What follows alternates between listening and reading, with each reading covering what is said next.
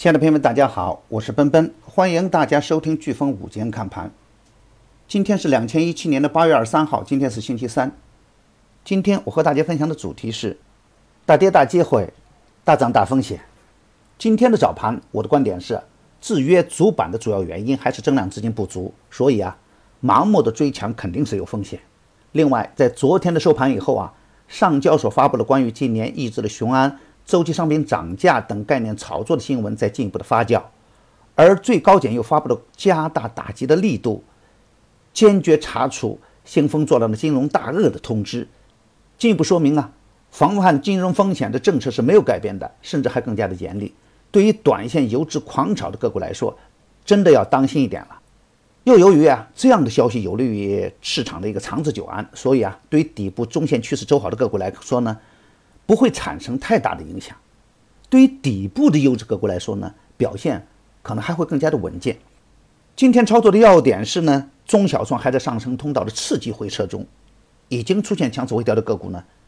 可以关注回调走稳后的一个买点，比如国产软件板块、软件服务板块仍然还是成为资金关注的重点。那么今天的早盘呢，稀缺资源、稀土永磁、钢铁、钛金属、维生素等应声回落，其中稀缺资源的一个跌幅呢达到 百分之二点八， 稀土永磁达到 百分之二点五三。 盘中呢只有零星的个股在翻红，而我早盘点评的呢国产软件板块呢涨幅居前，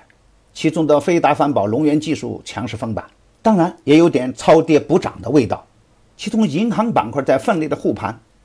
才使得主板的指数啊跌幅不是太难看，但是个股的表现就不是那么简单。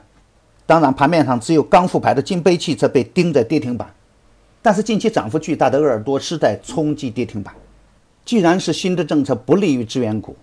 那么短线的资源股就要小心一点了。创业板在一八零零处获得支撑，下午要看量能的表现。如果下午的创业板能够翻红，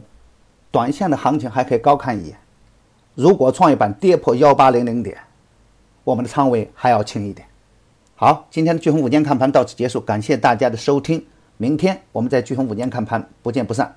祝朋友们投资顺利，心想事成，谢谢。